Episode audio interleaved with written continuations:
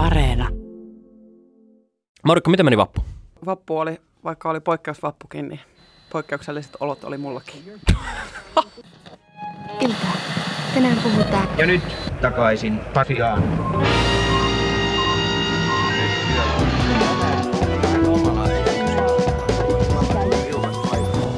Morjesta pöytään kaikille. Tämä on takaisin Pasilaan ja mun nimeni on Toivo Haimi. Ja mä oon Marjukka Mattila.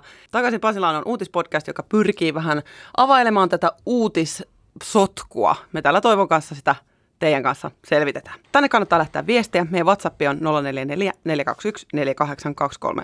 Laita meille uutisaiheita, miten sulle menee, miten poikkeusolot vaikuttaa sun olotilaan. Me kuunnellaan niitä mielellämme. Suomen hallitus on eilen maanantaina ilmoittanut, että milloin ja missä järjestyksessä näitä rajoitustoimia aletaan purkamaan. Tämä on tietty päivän iso puheenaihe ja me palataan siihen tämän jakson loppupuolella. Mutta ennen kuin me mennään siihen, niin me puhutaan siitä, että miten käy suomalaisille firmoille, etenkin niille pienemmille, tämän kaiken takia. Aivan, eli me puhutaan tänään, kaatuuko pienet firmat samalla kun isot ketjut pysyy pystyssä.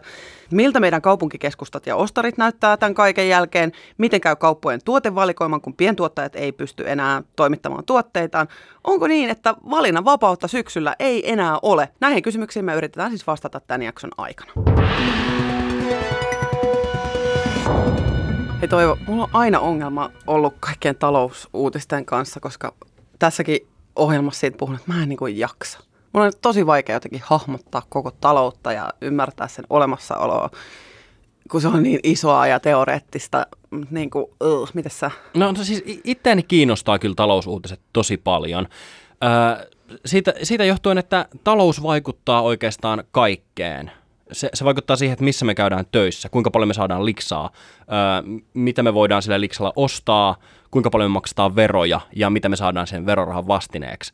Niin tämän kaiken kun ymmärtää, niin huomaa, että talous onkin oikeasti kaikkea, mitä meidän ympärillä tapahtuu. No niin, kun to, tota kautta mäkin niin haluan tähdätä tänne sisään. Ja mua kiinnostaakin siis, että miltä näyttää Suomi, jos sieltä on kuollut pois pienyritykset? Niin kuin vaikka ravintolat ja kivijalkakaupat ja, ja, ja parturit ja hierojat ja pienet vaateliikkeet sun muut. Mitä kaikkea sieltä kivijaloista niin kuin yleensä löytyy? Niin, siis tämä on ihan hyvä kysymys, koska Elinkeinoelämän keskusliiton kyselyn mukaan melkein viidennes yrittäjistä on vaarassa ajautua konkurssiin tämän koronakriisin seurauksena. Ja tämmöisen yrittäjät.io-verkkoyhteisön kyselyssä tämä tilanne on vieläkin lohduttomampi, koska yli 30 prosenttia yrittäjistä pelkää ajautuvansa konkurssiin. Kovinta hittiä tässä ottaa palveluyritykset, kun taas raksa-ala on säilynyt niin kuin, aika vähillä kolhuilla. No tavallaan kun katsoo tuota katukuvaa, niin kyllä näkyy, niin kuin, että, että siellä on vielä raksa, raksayrittäjät on vielä niin kuin tuolla työn touhussa aika vahvasti. Mutta tämä tarkoittaa siis tosi kovia aikoja, etenkin sellaisia ihan pikkufirmoille, kuten muutama hengen vaateyritykselle vaikka. Ja mä oon miettinyt, että jos ne kaatuu, niin muoti muuttuu, uh-huh. koska korona. Siis palataanko me johonkin sellaisen niin noppiverkkareiden aikakauteen, kun, kun kaikilla olisi kuitenkin päässyt Prismaa, mm. mutta pienten tuottajien valikoima suljetaan kaikilta pois. Eli mer- esimerkiksi jos mä haluaisin saada jonkun mahtavan ö, käsityöllä tehdä jonkun alpakan nahka lätsän, niin mä en vaan niinku saa sitä, koska mulle ei, mulle ei niinku enää tarjota sitä.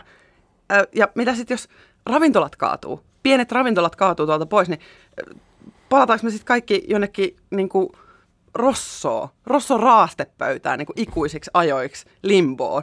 Tai, tai sitten on mäkkärit ja subwayt ja tällaiset isot niin globaalit ketjut. Eli muuttuuko meidän maailma tosi sellaiseksi samannäköiseksi? Ollaanko me vaan semmoinen niin homogeeninen kansa sen jälkeen? Me näytetään samalla ja me syödään samoja asioita. Hmm. Se on ihan hyvä kysymys. Tosiaan pikkufirmat on ahdingossa, koska vaikka hallitus ei olekaan kauppoja kieltänyt toimimasta, niin asiakkaat on kaikonnut, koska ihmiset välttää ihmiskontakteja. Ja moni pikkufirma on ihan oikeasti vaarassa kaatua, jos valtiovalta ei tule niiden apuun. Mutta hallitus on kuitenkin linjannut, että esimerkiksi sellaista konkurssiaaltoa, mikä nähtiin 90-luvun laman seurauksena, niin sellaista ei anneta tapahtua. Eli toiveikkain mielin saa pienyrittäjät olla. Onko mitään tehtävissä? Mitä yrittäjät voisi tehdä esimerkiksi niin itse? No, kunnilta yrittäjät, yksinyrittäjät voi saada tämmöisiä 2000 euron tukirahoja. Mm-hmm. Sitten on tietysti tämä paljon puhuttu Business Finland, jolta voi, josta mekin aikaisemmassa jaksossa puhuttiin. Business Finlandi voi saada, Business Finlandilta voi saada siis jonkinlaista tukirahaa. Mutta monet pienyrittäjät on lähtenyt tekemään itse sellaisia keksintöjä, jolla ne vois pitää, ylläpitää omaa toimeansa tämän kauhean kurimuksen aikana.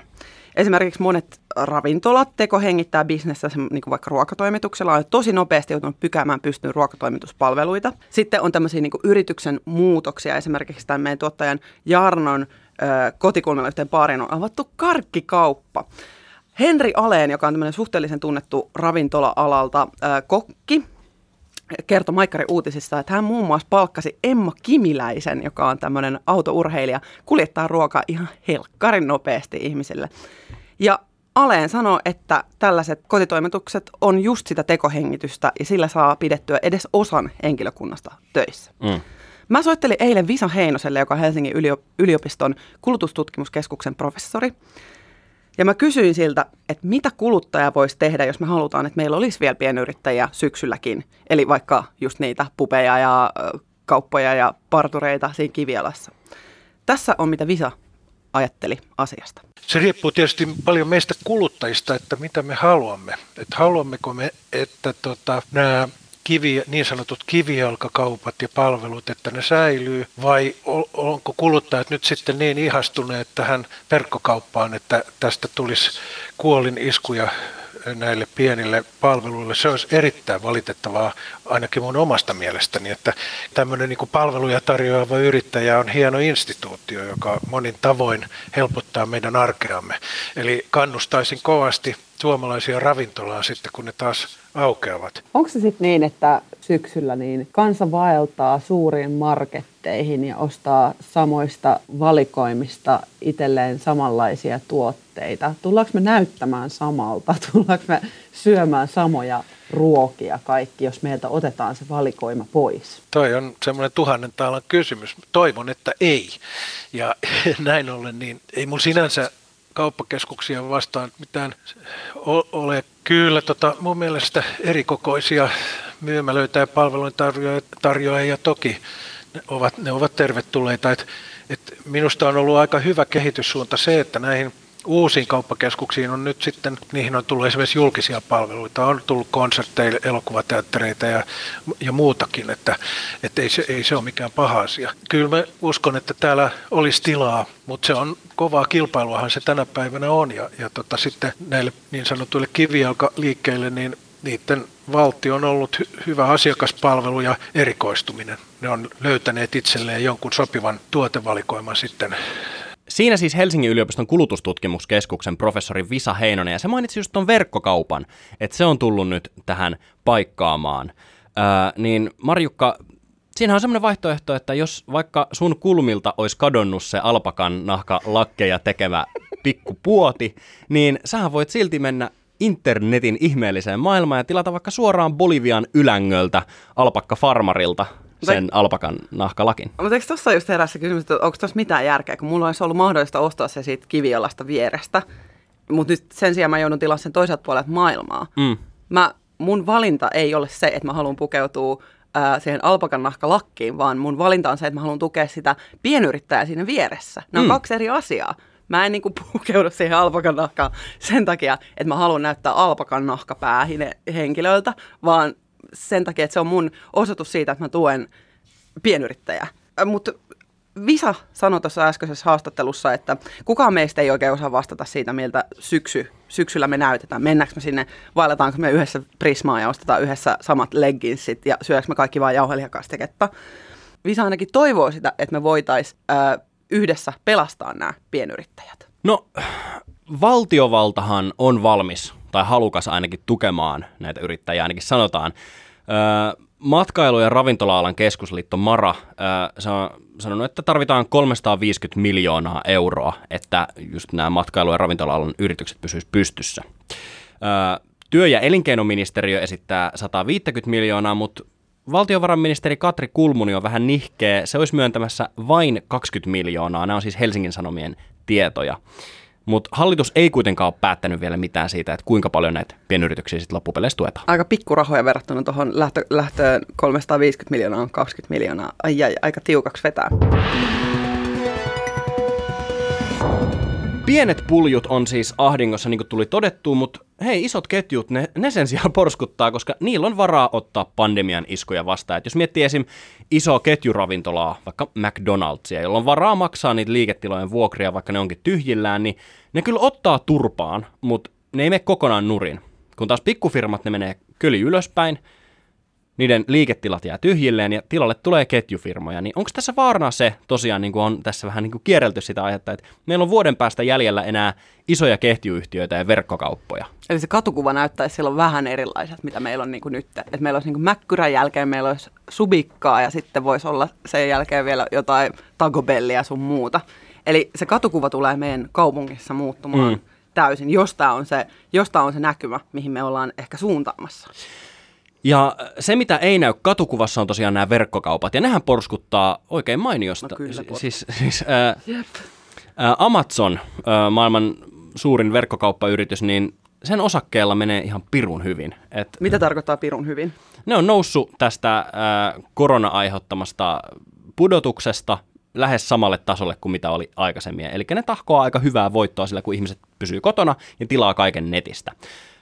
Suomalaisillekin tutun verkkokaupan Zalandon, tämä on tämmöinen saksalainen verkkokauppafirma, Niin. Rättejä ja lumbui.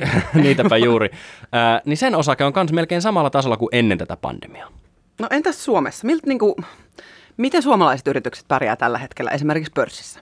No siis pörssissä, yleisindeksi Helsingin pörssissä, niin se on ollut loivassa nousussa koko huhtikuun, mutta ei olla vielä läheskään samalla tasolla kuin ennen tätä pandemiashokkia. Eli osakemarkkinoilla ei siis mene kauhean hyvin, mutta paljon paremmin menee nyt jo kuin synkimpinä hetkinä. Et siellä tietyt firmat menestyy ja toimii tämmöisenä veturina.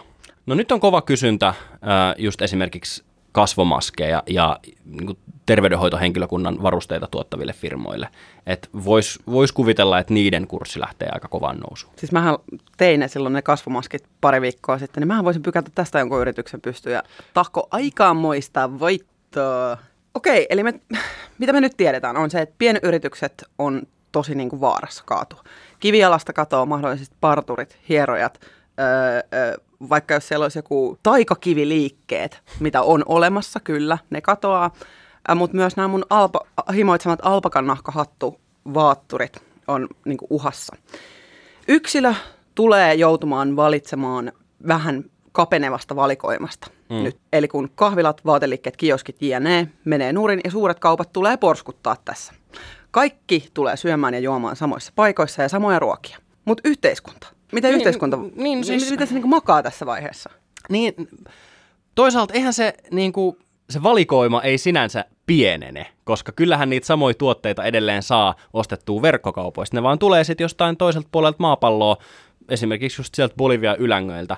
Ja sitten toisaalta, kun valikoima pienenee ja ihmiset ei pysty niin kuin ilmaisemaan itseään sen kautta, että mitä ja mistä ne ostaa, niin se voisi olla ihan ok, koska ihmiset joutuu sitten oikeasti rakentaa itselleen persoonallisuuden Mitä? jonkun muun asian varaan kuin siihen, että mistä ostaa vaatteensa. Esimerkiksi siihen, että millaisia ajatuksia ihmisellä on. En tiedä.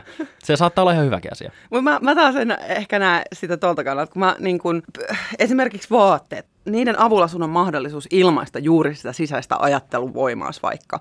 Ja jos sä valitset käydä ka- pienessä kahvilassa ja tukea pienyrittäjää, niin sekin on valinnan vapaus. Ja se on sun osoitus siitä, että sä haluat tukea vaikka suomalaista pienyritystä sen sijaan, että sä menisit vaikka amerikkalaisen kahvijätteen, jonka Mm. nimeä en tässä mainitse.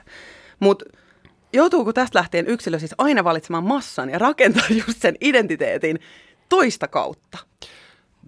Se saattaa olla mahdollisuuksena. Ja, ja myös niin kun, tuli miettineeksi, että mitä pahaa siinä on, että on vaan suuria ketjuliikkeitä. Jo, jo. Siis, siis, kyllähän niistä saa tavaraa ostettua ihan samaan tapaan kuin niistä pikkupuljuistakin. Ja kyllähän nekin työllistää ihmisiä. Et jos on ongelma sen kanssa, että et menestyvät isot firmat syö pienet pois alta, niin sit on kyllä ongelma meidän talousjärjestelmän kanssa. Tämä on markkinataloutta, joka toimii siten niin kuin sen pitääkin. Mutta haluaisin muistuttaa Toivo tässä vaiheessa, että pienet ja keskisuuret yritykset on Suomessa todella iso työnantaja. Ja jos ne lähtee meiltä alta, niin meillä jää tosi paljon työntekijöitä ilman työpaikkaa. Niin, ja mut ne- ne, mä en ne- ne... saa pukeutua siihen alpakan nahkalakkiin, jonka ne juuri ne selkänahastaan vääntäneet, me, ei, ei kirjaimellisesti selkänahastaan ottanut sitä nahkaa, mutta ottaneet ja tehneet sen nahkahatun mulle. Ja ne menettää työpaikkaansa. Ja se on tosi iso osa meidän niin kuin työntekijöistä on pienissä ja keskisuurissa yrityksissä, jotka on nyt uhan alla kaatua. Mutta ne suuret yritykset tulee sitten paikkaamaan. Mutta kun mä en halua sitä. Mutta vie, vielä tämmöinen ajatus tuli mieleen, että kyllähän nykyäänkin kaikki syö niitä samoja ruokia, koska ihan kau- kaikissa ruokakaupoissa myydään samoja tuotteita. Et kaikki kaupassa myytävät vaatteet, ne, ne on kuitenkin tehty niissä samoissa kehitysmaatehtaissa jossain Bangladesissa tai Intiassa. Ja jos me ajatellaan niin kansalaisia vaan kuluttajina, niin eihän tämä tilanne oikein muutu miksikään, koska se, se kulutuks, ne kulutusmahdollisuudet säilyy ennallaan, että voi ostaa niitä samoja vaatteita, mitä myytiin siellä kivijalkakaupassa, niin ne voi klikata itselleen Zalandosta. Mutta edelleen, niin kuin, se, jos se mahdollisuus on, että sulla on mahdollisuus tukea pienyrittäjää, niin my- myös Visa Heinonen Helsingin yliopistosta sanoo, että nyt, jos koskaan, on hyvä aika katsoa meidän kulutustottumuksia ja ottaa mahdollisen, mahdollisuuksien mukaan aina se kestävämpi tuote. Ja mä sanon, että tässä tapauksessa se suomalainen alpakannahkalakki on kestävämpi kuin bolivialainen sama, koska sä tuet sillä samaan aikaan suomalaista yritystä ja suomalaista vaateteollisuutta. Ja myös siinä on se ilmaisu, jonka sinä teit ostamalla lähituotetta ja ostamalla suomalaista. No asia erikseen on sitten se, että onko kellään syksyllä enää sit varaa mihinkään muuhun kuin just niihin äh, halvimpiin pikamuoteihin, kun kaikki on saanut kenkää tämän pandemian takia. No toi on ihan asia erikseen. Puhutaan siitä joskus toista. Tämän päivän puhutuin uutinen on varmasti toi rajoitusten purkaminen, mistä hallitus päätti eilen maanantaina, niin puhutaan siitä nyt ihan pähkinänkuoressa. Puhutaan. Maanantaina siis hallitus päätti rajoitustoimien purkamisesta. Ja se menee jotenkin näin. Esimerkiksi kirjastoista sanottiin seuraavaan. Kirjojen lainaaminen kirjastoista sallitaan saman tien. Kirjastoissa ei kuitenkaan saa oleskella ja maleksia toivo. Kirjastoja ja museoita ja näitä tällaisia muita yleisöpaikkoja avataan sitten ensimmäinen kesäkuuta alkaen. Myös ravintolat saavat avata ovensa ensimmäinen kesäkuuta. Jes, ja muistakaa mennä kortteliravintolaan. Urheilutapahtumia saa järjestää kuitenkin ilman yleisöä. Myös raveista oli puhetta tuossa mm. hallituksen tiedotustilaisuudessa. Ja alle 50 henkilön yleisötapahtumat saa järjestää ensimmäinen kesäkuuta lähtien. Festarit ja muut yli 500 henkilön yleisötapahtumat pysyy kuitenkin kiellettynä heinäkuun loppuun asti, niin kuin aikaisemmin sovittiin. Mutta jes, hieno juttu. Viime viikolla meillä oli diktaattori hukassa, niin nyt se on löytynyt, eli Pohjois-Korean johtaja Kim Jong-un on esiintynyt julkisuudessa. Hän on avannut lannoitetehtaan. Hän on esiintynyt tämmöisissä kuvissa, missä hän on vihkinyt käyttöön ihan ihka uuden lannoitetehtaan siellä Pohjois-Koreassa. Aika muista glamouria. Joo. Tästä voi tietenkin olla montaa mieltä, että kuinka luotettavia nämä kuvat on. Onko nämä oikeasti otettu hiljattain vai onko nämä ollut jossain jemmassa mutta esimerkiksi Etelä-Korean viranomaiset sanoo, että kyllä aitoa on ja ei sekin missään leikkauksessa ole ollut.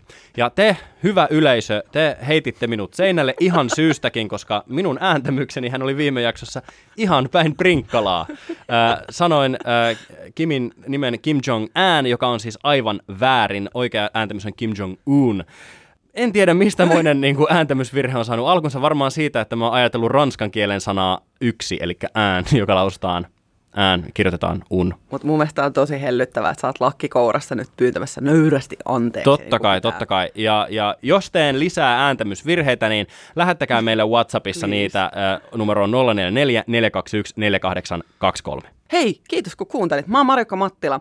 Kiitos kaikista viesteistänne ja kiitos näistä ääntämysohjeista, joita olette Toivolle lähetellyt. Laittakaa lisää viestejä meille.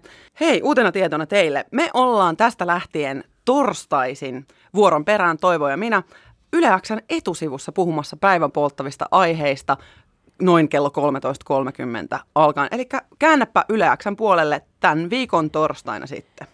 Mun nimeni on Toivo Haimi ja munkin puolesta oikein paljon kiitoksia, että kuuntelit jakson. Kuuntelethan meitä seuraavaksi ylihuomenna torstaina ja sen jälkeen joka viikko tiistaisin ja torstaisin. Tilaa meidät Spotifyssa, lisää meidät suosikiksi Yle Areenassa painamalla sitä pikku sydäntä siellä ohjelman vieressä, niin voit sitten kuunnella meitä aina silloin, kun uusia jaksoja tulee.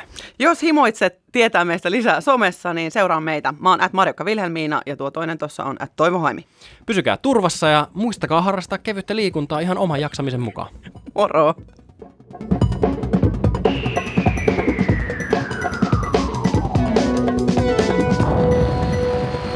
hyvät kunkilijat, minkä opimme tästä?